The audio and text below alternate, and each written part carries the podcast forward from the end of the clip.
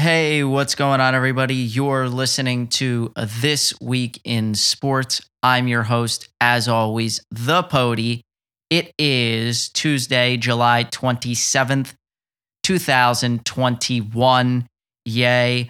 Um, guys, I have to apologize because it's been, I want to say, at least three weeks since I've done a podcast.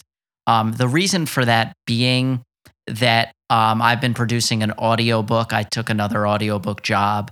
Um, it was a really long one, nine and a half hours or so total. I put in probably 200 or more hours working on it. And overall, uh, I just finished it up over the weekend. It was due over the weekend. So I'm excited. I will let you guys know when that drops so you guys can uh, go purchase it, listen to it. Maybe if you guys are interested, I think I get like free copies that I could send to friends, family, etc. for reviews and such things like that. But uh, right now, usually I do podcasts on a Friday, but I was frisk feeling frisky, decided to do one tonight. I'm actually in Murrells Inlet, South Carolina, Myrtle Beach, whatever. Um, and I'm doing the podcast on location here. So I don't have my Rodecaster Pro. So the sound quality might sound a little bit different. I still have my, you know, um, my Rode uh, Procast, uh, excuse me, Rode mic, um, yeah, the Procaster, um, and my Focusrite uh, Scarlett Solo. So, and then I'm using a bunch of EQing and um, stuff like that in Logic, and it'll, I, I'm sure it'll sound fine. But anyway, if you do hear some slight noise in the background, it, it's, I don't know, crickets or something, whatever it is. There's some crazy palmetto bugs and crazy insects here in South Carolina. We just had the exterminator come by this afternoon to spray and whatnot because we've been finding all sorts of creepy crawlers, and I'm not um, much of a fan for those. So, anyway, we're going to dive right in. Um, I played golf today. I'm a little bit tired, but anyway, we're going to jump right in and uh, get this thing started talking the Summer Olympics. Not many people are interested in this, and you're probably listening to this going, uh, you're going to talk about the Olympics. But it's the biggest, really, event going on right now. We didn't have the Olympics last year. Now we have them this year.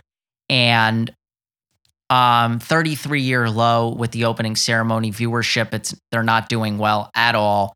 But I'm going to recap it anyway. So um, let's dive right in.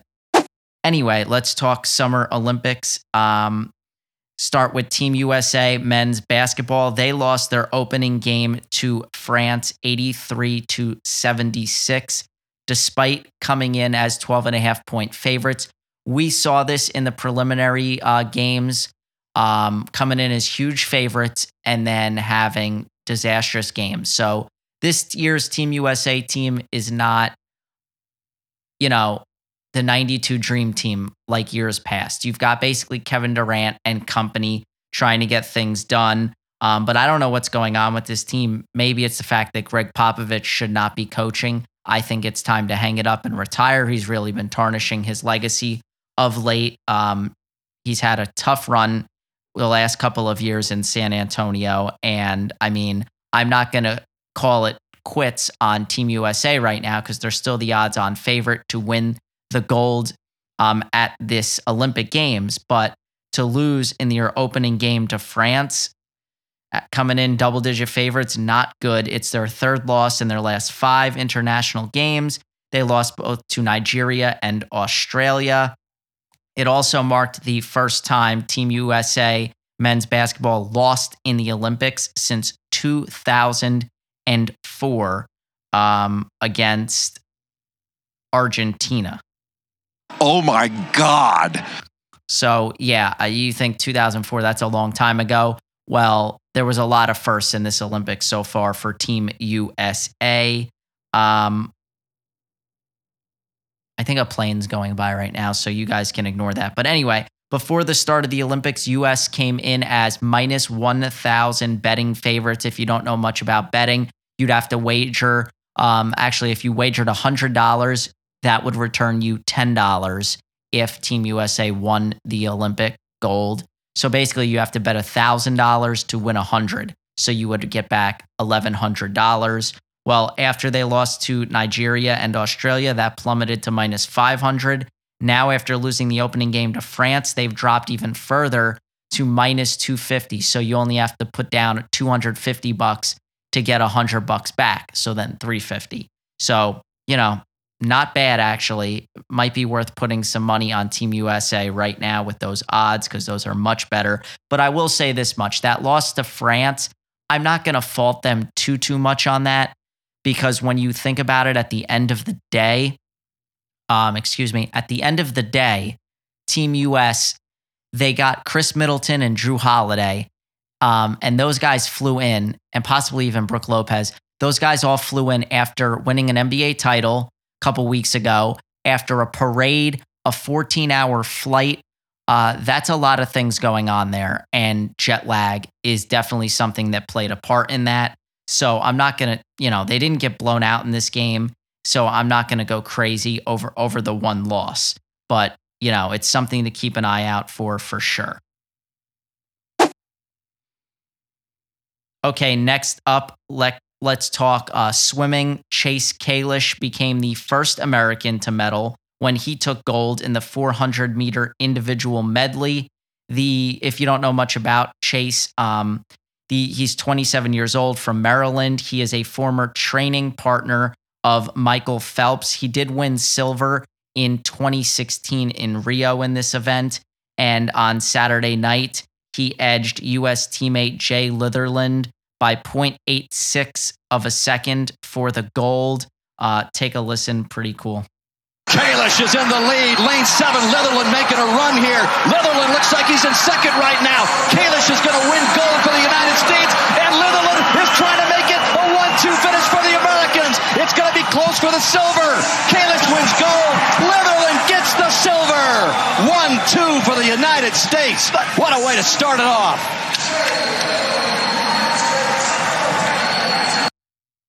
Yeah, really cool way to start it off there for the Americans. I mean, we usually always dominate men's and women's in swimming.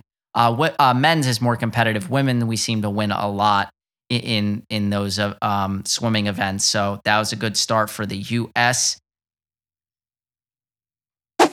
And then um, a really cool moment for uh, Anastasia Zolotic. She became the first woman in United States history to win gold in Taekwondo. She is just 18 years old. She defeated Tatiana Minina of Russia with a dominating 25 17 performance in the gold medal bout. That was a cool moment. Enough to get out of the way. We are under 10 seconds, and I am I'm losing it slowly and surely because in two seconds, in two seconds, we have the first woman gold medal in Olympic history. Anastasia Zolotic did the thing. This is what we've been waiting for, working for, dreaming about. This is a moment in time. I can't take it. I can't take it. I can't take it. I can't take it. I can't take it. Yeah, and you could hear the announcer. Uh, just a really cool, exciting moment. Uh, she, you know, did her country proud. She's a 18 year old from Florida, so just awesome there. I didn't know that we've never won gold in Taekwondo, so that was awesome. Very cool. Then we had another first as 27 year old Lee Kiefer wins gold in fencing um, cool, interesting story about her. When the pandemic shut everything down, she had to practice in her parents' basement, and her husband actually helped her. I think in Ohio, this was in Ohio. She's from uh, she's a University of Kentucky student, but or or she is from no, she's born in Kentucky, I believe, and she practiced in her parents' basement in Ohio, and her husband had to help her build this, you know, fencing practice area in the basement. Um, so that was really cool. Uh, also interesting, 27, that's a little bit on the older side for the Olympics. She failed to medal in both 2012 and 2016. Despite thinking her career was over, she worked her uh, butt off, made it at one point up to number one world ranking. Um, and when she just won gold the other day, she was ranked number five in the world, and she did knock off the number one ranked player from Russia. So, really cool moment. Uh, you can listen to the final seconds here.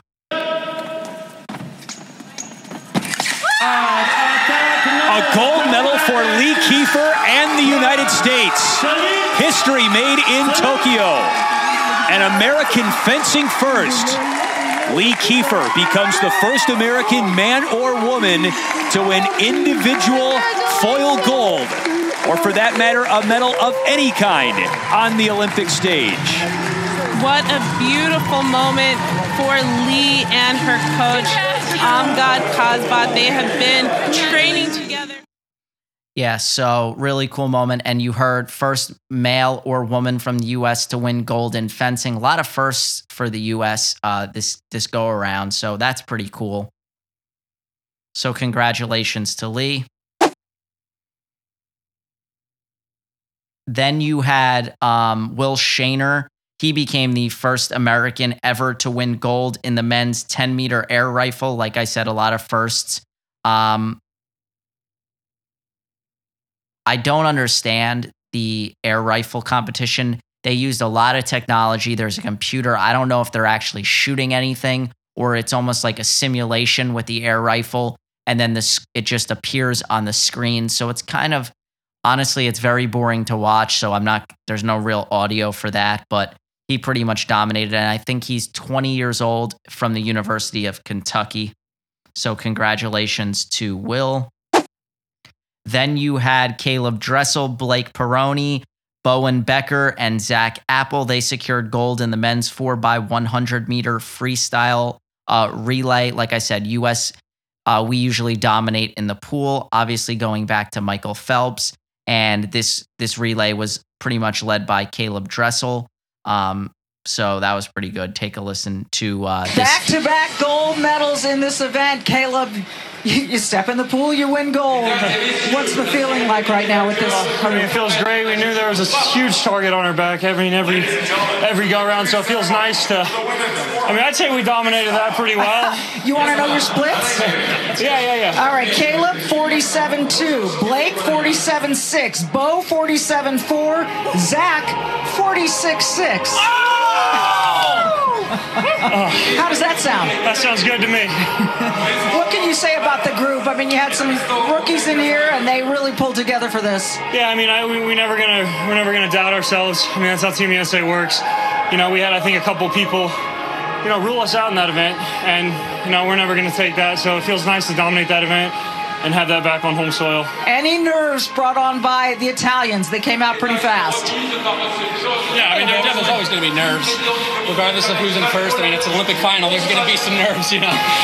So, Guys, congratulations! What a show! Yeah, thank you. Yeah, so uh, congratulations to those guys there for winning the gold in the 4 by 100 meter freestyle relay. We had a first for US swimmer Katie Ledecky. She lost uh, for the first time at the Olympics. She was beaten out by Australia's Ariarne uh, Titmus in the 400 meter freestyle. She was uh, later able to bounce back nicely to win her 200 and 1500 meter uh, heats. She set an Olympic record in the 1500 meter freestyle and now advances to the semifinals in both events. First time uh, she lost there. Wow. Then another first, we had Lydia Jacob late uh, Jacoby, excuse me, late on Monday night. She took gold in the women's 100 meter breaststroke, just 17 years old, and she is from Alaska, becoming Alaska's first ever Olympic swimmer. This was a really cool one. Jacoby there in lane three. Challenging, challenging Schoenmaker. We've got 10 meters left. Lydia Jacoby, the 17-year-old from Alaska, is putting on the surge of her career. And Lydia Jacoby is going to win gold for the United States. Yeah, how cool is that? Nobody expected her to win that. Um, so she came out of nowhere at, to take gold, and her hometown, Alaska. There's videos out there. They're just going absolutely nuts. and she couldn't even believe that she won it herself. So really, really cool. All right, that uh, is it for the Olympics. Just for now, I'll come back to that in a little bit. But we have the NBA draft set for Thursday. Um, obviously, with the NBA draft coming up, you know, uh, Cade Cunningham is expected to go number one, but I just had a stat up here. Yeah. Um, obviously, Cade Cunningham's expected to go number one. Should be a good draft. Interesting to see what happens. But from 1966 to 2006, no freshman was selected with the top pick. Since then, there have been 13, including each of the last 11 NBA drafts. So there's a good chance a freshman goes number one in the NBA draft. And sticking with the NBA, we did have um, an interesting trade occur earlier or uh, last week um, or over the weekend. I'm not quite sure. i am not uh, quite sure there, but um, it was between Memphis and New Orleans. It sent Eric uh, Memphis, excuse me, New. If I could talk, New Orleans sent Eric Bledsoe and Steven Adams along with the number 10 and 40 picks to Memphis for Jonas Valanciunas, the 17 and 51st pick. So that's all about a salary dump there in terms of Valanciunas.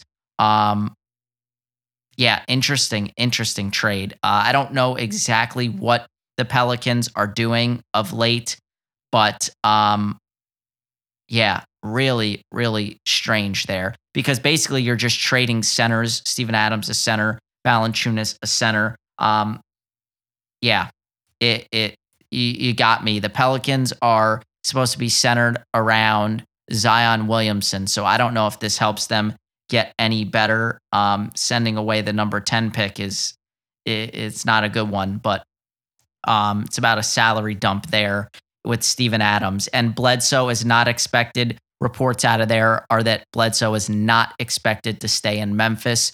So uh, we'll see where he ends up going. I mean, the Knicks could use a point guard, just throwing it out there. Okay. Um, so we've got the NBA draft on Thursday, and then Major League Baseball's trade deadline is set for Friday. We've already had a number of trades. The first trade being the Rays. They added veteran DH Nelson Cruz.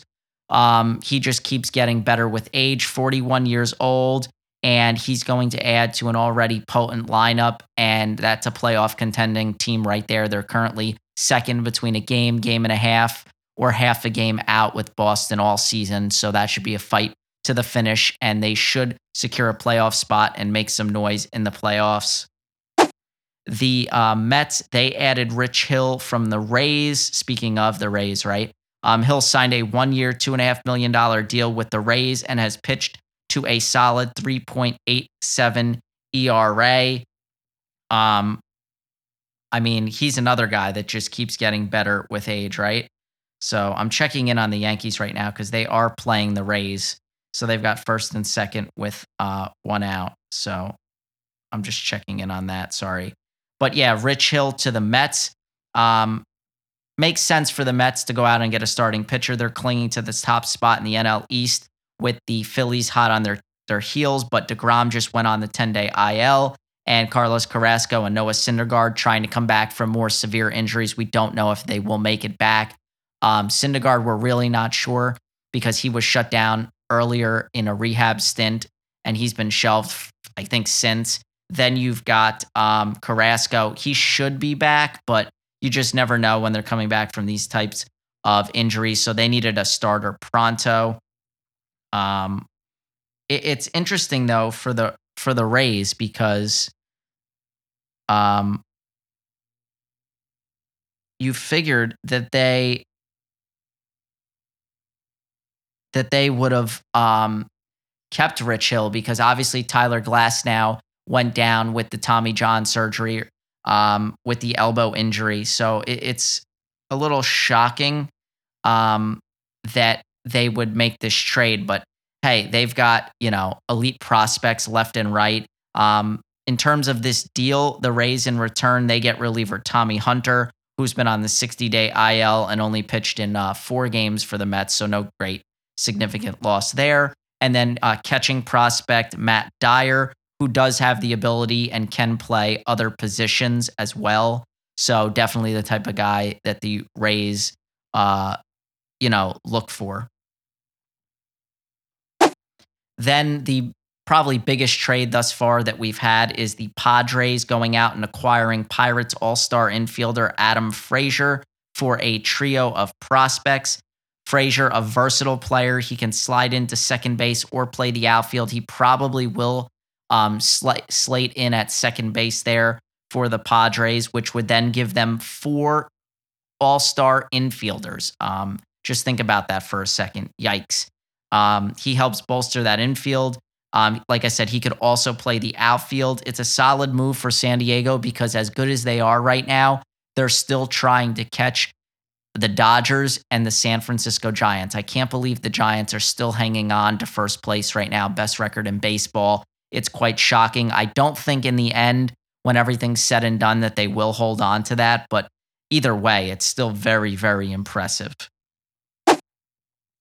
The A's, who currently hold the AL's second wildcard spot, they added some depth to their bullpen by acquiring Cubs left-handed reliever Andrew Chafin. The deal is pending review of med- excuse me of medical records. That was as of yesterday. I don't know if that's gone through yet, but that'll help bolster their bullpen a little bit. You had the Yankees announcing Monday, yes, so yesterday, that they had acquired right handed reliever Clay Holmes from the Pirates in exchange for Hoy Park and Diego Castillo. This is just basically insurance for the loss of veteran reliever Darren O'Day, likely done for the year with a hamstring injury. Um, I don't know much about Holmes, but he has pitched to a 4.93 ERA thus far for Pittsburgh out of the pen this year. That is not good. Um, so I'm just gonna have to wait and see what this guy has um, in a game before I make any conclusions. But I don't have any faith anymore in Brian Cashman um, or this front office. So I'm not impressed by this move. Um, and speaking of the Yankees, they had a brutal weekend starting with their four game series on Thursday with Boston. The Yankees should have taken three out of four from the Red Sox in Fenway. They had a golden opportunity. And just when you think they're turning that corner, and boom, it blows up in their face. Aaron Boone finds a way to uh, to lose a game. The Yankees have no ability to close out a game with a four run plus lead in the eighth inning or later. They've blown four of them already this year, which is a ties a franchise record. But let's start with Thursday's 5 4 loss in 10, uh, in 10 innings when the genius that is Aaron Boone brings in Chad Green in the ninth inning after Luis Cessa threw just six pitches in the eighth inning and was dealing. All you have to do is bring Cessa back out. You have a two run lead. You're up three to one. Bring Cessa out for the ninth. They didn't touch him. He threw six pitches and clearly he had it going. Well, you bring in Chad Green, who's been up and down this year. And what does he do? He blows the two run lead. The game goes to extra innings. Then Aaron Boone, the genius that he is, brings in Brooks Kriske, who I think is a rookie, and he proceeds to throw four wild pitches in the inning. And the Yankees lose the game on a sacrifice fly to right field. Shocker. Okay. Then again on Sunday night or Sunday afternoon, the the Yankees are winning this game 3 0. I think they score a run in the eighth. It's 4 0. Domingo Germán is throwing the game of his life. He has a no hitter going into the eighth inning. He's upwards around 90 or so pitches, right? He gives up, I believe, a leadoff double. There was either one out or no outs, double to Verdugo. Aaron Boone immediately takes him out with a four run lead. His pitch count hadn't even reached 100 yet. Give him another batter at least. And if he gives up another hit, then you take him out. If he gets an out, you just keep him in there. He was dominating all game. He takes him out and brings in guess who? Jonathan Loáisiga, who's been great all year, should have been an all star, but who's had uh, been on the COVID list since the all star break. Coming back in his first game action, He gave up, I think, something like four straight hits, gives up four runs, five total, including that leadoff double that gets tagged to Germán, uh, to to Germán, It- it- and uh, uh, of course the Yankees have a no hitter in the eighth inning, up four nothing, and then guess what? It falls apart. They lose five to four, and just just absolutely crushing. So they lose three out of four when they should have won three out of four and made up headway, made up some ground in that AL East. Um, now they're sitting probably, I think, like four and a half games back of a wild card spot. Let's double check it right now. Um, of course, they had first and second, one out, and they couldn't find a way to score. So let's see the standings. Currently, the Yankees are, okay, three and a half games back. They're behind Tampa Bay and Oakland. Um, they're still in it. Let's see what happens. But yeah, um, just not not a good couple days for the Yankees. Okay, back to the trade deadline stuff. One more quick note. There is uh, said to be at least seven contenders active in the starting pitching market now, including the Yankees, Red Sox, Giants, Dodgers, Padres, Astros, and Phillies. The big name here, obviously, is Max Scherzer, um, but I don't think that he wants to go to the Phillies. He would probably veto a trade to Philadelphia after that blow up earlier this month with Joe Girardi wanting him checked three times in one inning for uh, sticky stuff. So uh, yeah, interesting to see how how things play out with the starting pitcher market.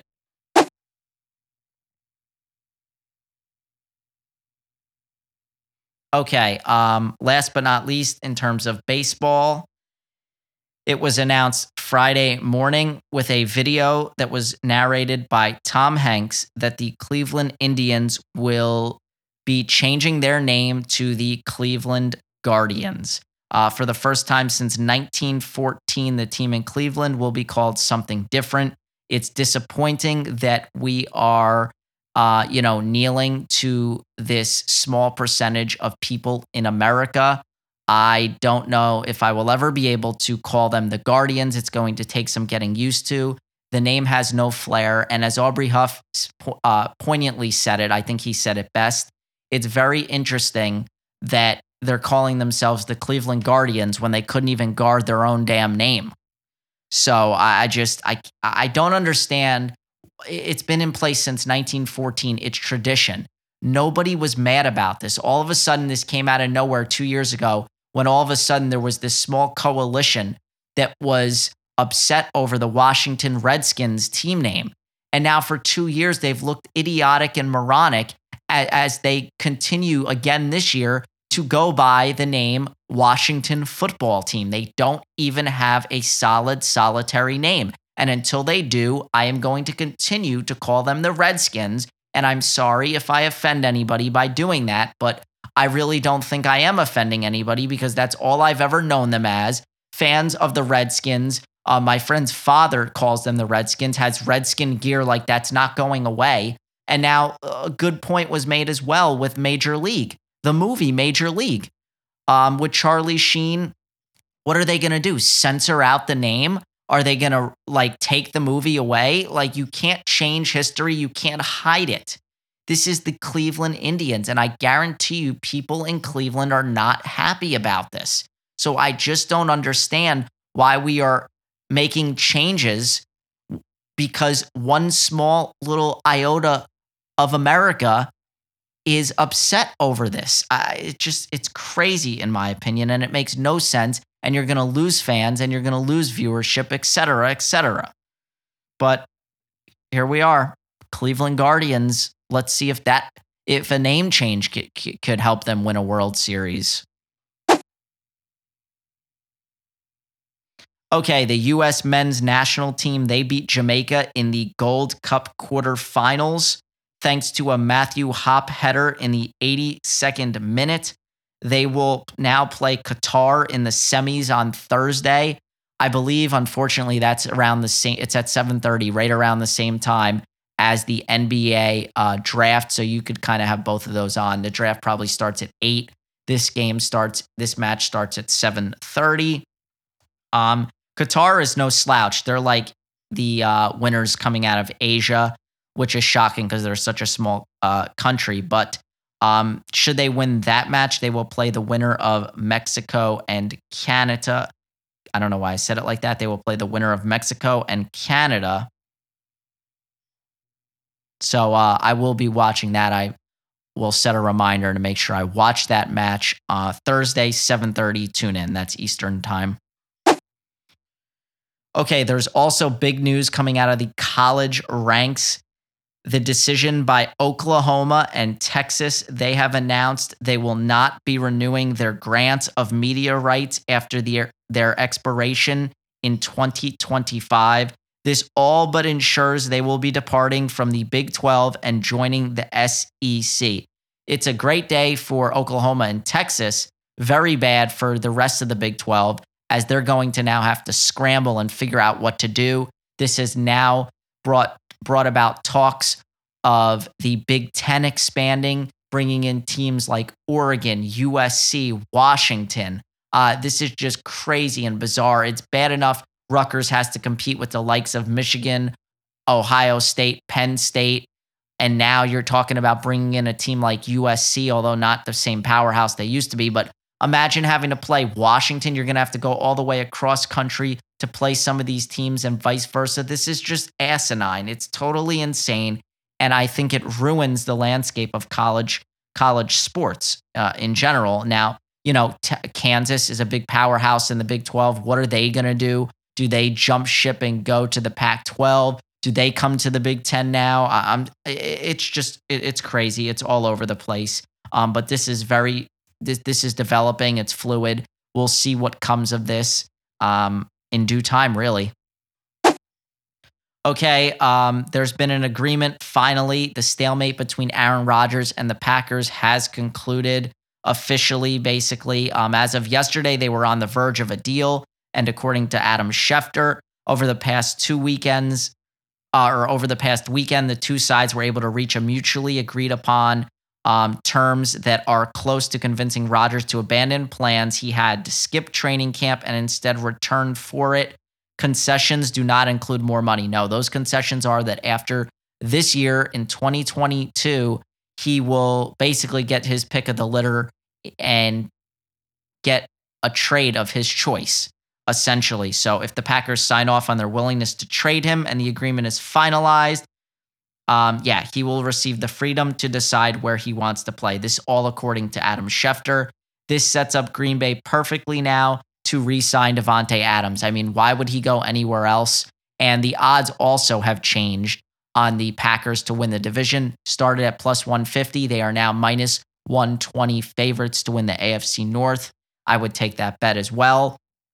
And Rodgers uh, rejoined the Packers this morning ahead of tomorrow's start of training camp. He was photo. Uh, there was a photo taken of him that's gone a little bit viral. He's looking his laid back self. Um, you know, strolling in the parking lot in flip flops with his little, I think, duffel bag or something. Um, so yeah, Aaron Rodgers is back in Green Bay. Uh, the New York Jets have a quarterback problem of their own. Rookie quarterback Zach Wilson has still not yet reported to training camp. Training camp, I believe, started either today or starts tomorrow. As of this afternoon, he remains unsigned as the two sides fight over language in his contract. Wilson, along with the number three pick quarterback Trey Lance, who went to the San Francisco 49ers, they are the lone draft picks who have not signed their contracts difference between the 49ers and the Jets. The 49ers have Jimmy Garoppolo. The Jets have no other quarterback. So they need Zach Wilson. And one of their quarterback coaches in Greg Knapp was just killed in a, bice, a freak bicycling accident where he was run over by a car. So um, this is just a disaster right now. And uh, RIP to Greg Knapp. His, this was his first year.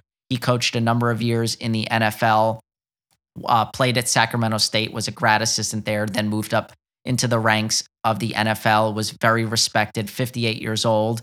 Um, he leaves behind his wife and and and uh, kids, so just horrible. But he was one of the Jets' quarterback coaches, um, and you now have a rookie who's going to have less time. He's the only, he's the lone Jet player not to report for training camp. They need to get this done. This is typical of the Jets, right? And here's the holdup: believed to be over offset language in the contract. Offsets allow teams to recoup money if a player is cut before his contract is over and signs with another team. Most teams require offsets, but it has been a sticking point in rookie deals over the past decade or so. This is just typical because, as their future quarterback and supposed day one starter, why is there a holdup? If you're confident enough in your pick, Joe Douglas and co., then just get the damn deal done and he will live up to the hype and he will live out his contract. Because guess what? If he doesn't live out his contract, it don't matter about getting the money back. You will not be the general manager of the New York Jets by that point. So it matters zero, zilch. Get this deal done and get Zach Wilson a training camp. He's in California right now. I, I mean, this is absurd. This should not be happening. Um, in other NFL news, the the Saints announced Michael Thomas. He, I, I don't know if he's undergoing a procedure on his ankle or foot, but he's going to miss some time. He might miss the start of the season. So careful, all of you drafting uh, your fantasy teams. Be wary of taking Michael Thomas in the first round. I took him fifth overall last year, and it was an absolute disaster. I wanted Derrick Henry. He was taken one pick before me. This was the only time I was ever given a top five pick in this league, and it went to waste. And now this year, I'm back picking ninth, which is a that's not that's my number, but it's a terrible spot to be in. So we'll see if I you know can hopefully work my magic because I've been in the playoffs like five straight years, and then last year happened, which was a disaster. So anyway, we'll see what I can do from the ninth pick. But the Saints put Michael Thomas on the shelf, so they needed another wide receiver. And that's when they called up nine year veteran Chris Hogan, brought him in for a workout. And guess what? They signed him. Chris Hogan, who last played in the NFL a couple of years ago for my New York Jets. Guess what he did last year, ladies and gentlemen? Oh, you know, he just played professional lacrosse because Chris Hogan was a lacrosse player his whole life, then came and played football one year at Monmouth, and then somehow made it into the NFL and had a successful nine year career and was really successful with the Patriots and Tom Brady. And now he is uh, signing with the Saints. So it would be a really, really cool story after sitting out a year to play lacrosse if he can make that final 53 man roster. Okay, let's talk a little bit of the Olympics for day four today huge, huge headlines for today. And it all starts, excuse me, with Simone Biles. But first, let me recap. The US has a total now of 25 medals nine gold, eight silver, eight bronze. That's the most of any country. Hot on their tails is China with 21 and uh, the Russian Olympic Committee with 18. But um, all anybody's talking about today is Simone Biles. So, the uber talented gymnast, guess what she did today, ladies and gentlemen? She withdrew after the first rotation, uh, her first rotation on the vault. Um, she was struggling and then decided to withdraw. Many uh, assumed it was injury related. Well, it was not, as we would later find out. And what's sad about this is the American women came into the all around team event as back to back gold medal champs and were looking for the three-peat when Biles withdrew with what the team said at first was a medical issue. Oh, no, no, no. According to Simone herself, it was not medic. Uh, it was not a physical issue at all, and it was sad because without her, the U.S. they tried their best, but it wasn't enough. They finished second to Russia, and everybody's like, well, what the hell happened to Simone Biles? Well, she addressed her withdrawal afterwards. Take a listen to this. No, um, no injury, thankfully. And that's why I took a step back because I didn't want to do something silly out there and get injured. And it's been really stressful this Olympic Games. I just felt like it would be a little bit better to take a back seat, uh, work on my mindfulness and I knew that the girls would do an absolutely great job and I didn't want to risk the team a medal for uh, kind of my screw ups because they've worked way too hard for that. So I just decided that the, those girls need to go in and do the rest of the competition. Yeah, I say um, put mental health first because if you don't, then you're not going to enjoy your sport and you're not going to succeed as much as you want to. So it's okay sometimes to even sit out the big competitions to focus on yourself because it shows how strong of a competitor and person that you really are rather than just battle through it. Yeah, we're going to take it a day at a time. I know tomorrow that we have um, a half day or at least the morning off. Um, so it'll be a good mental rest. And so we'll take it from there. Yeah. So she basically quit on her teammates. And she's claiming that she didn't want to risk injury and she wasn't going to help her team. That's BS. What would Kobe Bryant say about this? Kobe Bryant tore his Achilles in basically a meaningless game and then stood up, walked to the free throw line, and sunk two free throws. Yet Simone Biles wasn't even injured. She just was too stressed out and didn't feel like competing. First of all, how are you going through mental health issues? And I know that's a soft spot, that's a sore subject. You know, you can't really get on people for mental health issues nowadays. And I feel like that's just the quote unquote uh, thing to say so people back off of you.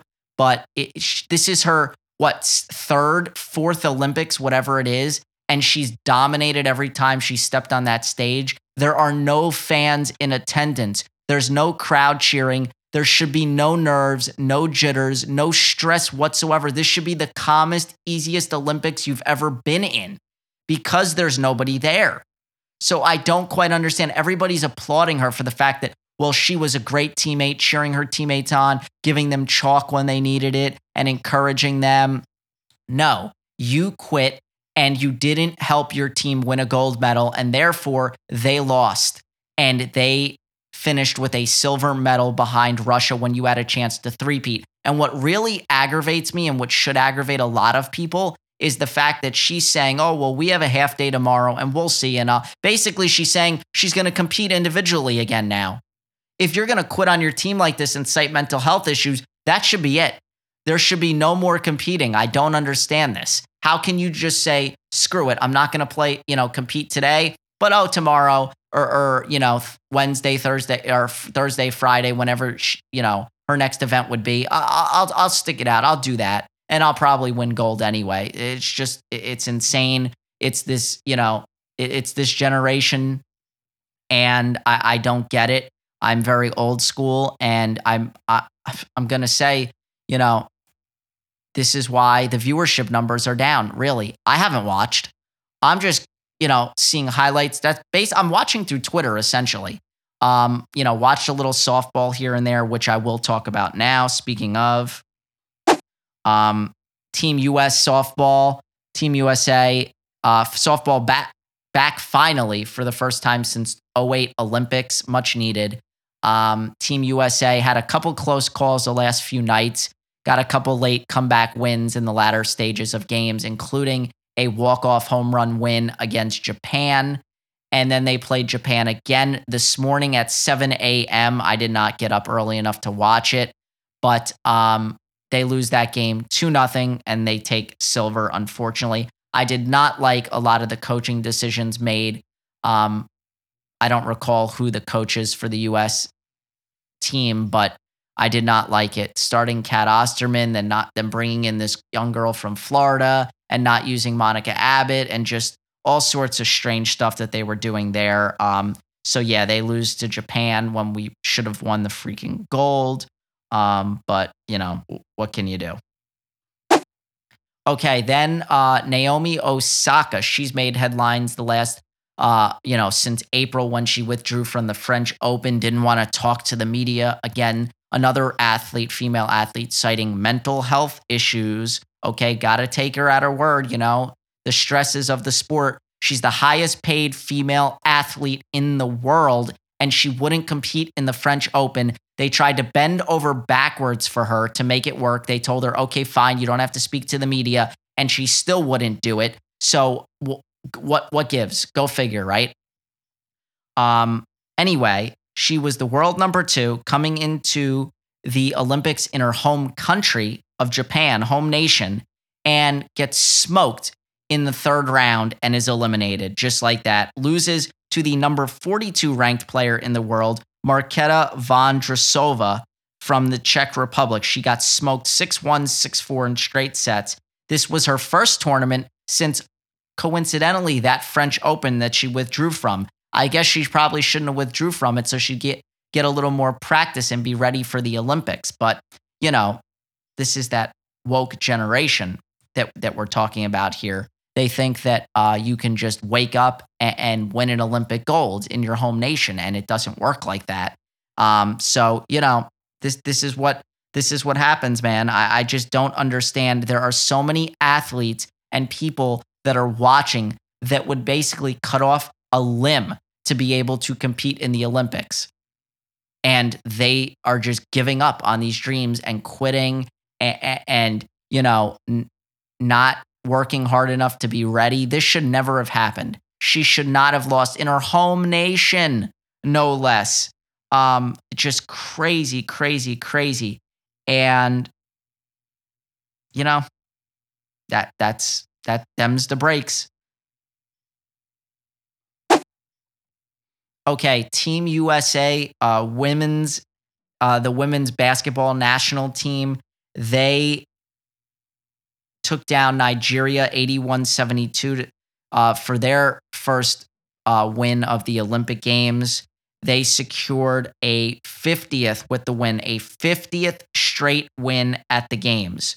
Okay. Um, why is that significant? Because they have not lost since 1992, the year I was born. Oh my God. Yeah, that is straight up insane. Okay, that equates to six straight gold medals without taking a single L in the process. Team USA already, uh, the men already lost their first game, being first since 2004. I thought that was crazy, but no, the women haven't lost since 1992.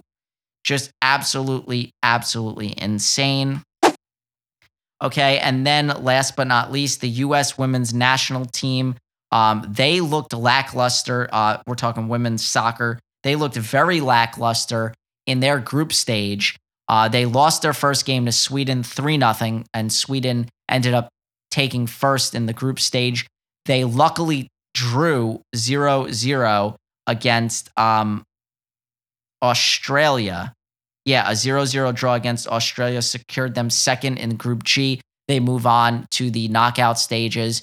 And, you know, they're trying to say, Alex Morgan's trying to say that they knew they needed to just draw. So they played it conservatively, put more girls back on uh, defense. But let's let's call it what it is. They've looked bad. They've looked lackluster. Okay. Half of America, or uh, I shouldn't say half, but a good portion of America is rooting against them um, because they've sort of become these villains over the equal rights, equal pay, and all this stuff that they're asking for. And, and basically, it's this whole thing about the female athlete um, wanting to be on the same level as the men when they're really, you know, not. But, um, you know, listen, Team USA, I expect us to win every single match in every single sport. And I would expect no no different from the women's soccer team. So I think they will step it up and we'll see. They should at least compete for gold, make it to the finals, and, and we'll see what happens. Let's go. Um, so yeah. And then And finally, uh, we've reached the end of the show. So, on this date in sports, take it all the way back to 1996 Olympics when Gail Devers becomes the second woman to win consecutive Olympic golds in the 100 meter, following in the footsteps of fellow American Wyomia Tyus, in, uh, who did so in 64 and 68. Jamaican Shelly Ann Fraser Pryce became the third woman to achieve the feat in 2008 and 2012. All right, guys, that's going to do it from location Myrtle Beach, South Carolina. I hope you enjoyed. Hope you, uh, you know, like the episode. It's been a while. Um, maybe I was a little bit rusty with today's show, but uh, I kept it under an hour, which is, you know, 50 minutes or so right now. So I- I'm okay with that. Uh, might do another episode Friday. We'll see. That would be the, fir- I think, a first to do two in one week. Maybe, maybe not. But uh, yeah, we should be back to business going ahead with this show on a weekly basis until maybe I do another audiobook that kicks my ass because that was a ridiculously long one.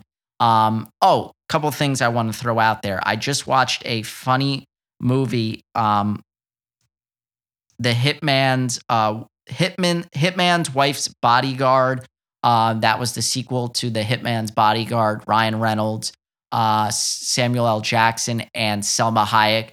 Funny as hell. I was dying the whole time. That's an action packed movie, a lot of comedy throughout, just hysterical, off the rails. Um, then I watched uh, another good one last night, uh, Midnight in the Switchgrass. That was a little bit shorter, about an hour and a half. Megan Fox, Emile Hirsch, and Bruce Willis. He wasn't really in it that that long, but that one is about um, a truck driver who's basically kidnapping and killing girls in Florida, the Panhandle, and a couple of FBI agents and um, a Florida um, law enforcement agent detective is trying to solve it. Anyway, um, a show I'm currently watching that I really highly recommend. It is the final season. It airs on TNT on Sunday nights, and that would be Animal Kingdom. I've recommended this show to numerous people on Twitter before, but that is a great, great summer show, action packed, off the rails. I love Animal Kingdom. I am very sad to see it go, but it's been like two years because the pandemic shut it down. So it's finally back for its final season. The third episode aired Sunday. I'm all caught up now. Um, I watched it yesterday, so I absolutely love that show. So, you know, throwing out a couple movie and TV show recommendations as well, because I'm big into that kind of s- sort of thing. So, anyway, guys, that's going to end it here. Hope you guys stay safe with this new COVID Delta variant. I know the masks are probably going back on. So, stay safe, enjoy the weather, um, enjoy the rest of your summer, and I will see you guys either Friday or, oh no, probably not Friday, because I am going to be competing in the morning in a uh, golf tournament. So, um, yeah, I might not do an episode Friday. We'll see. Anyway, um, I'm gonna, you know, finish up producing this episode, throw it up, and I will tweet it out when it's live. And I will go watch the rest of this Yankee game. So, hope you guys enjoy. I'll catch you next week. This is the Pody signing off.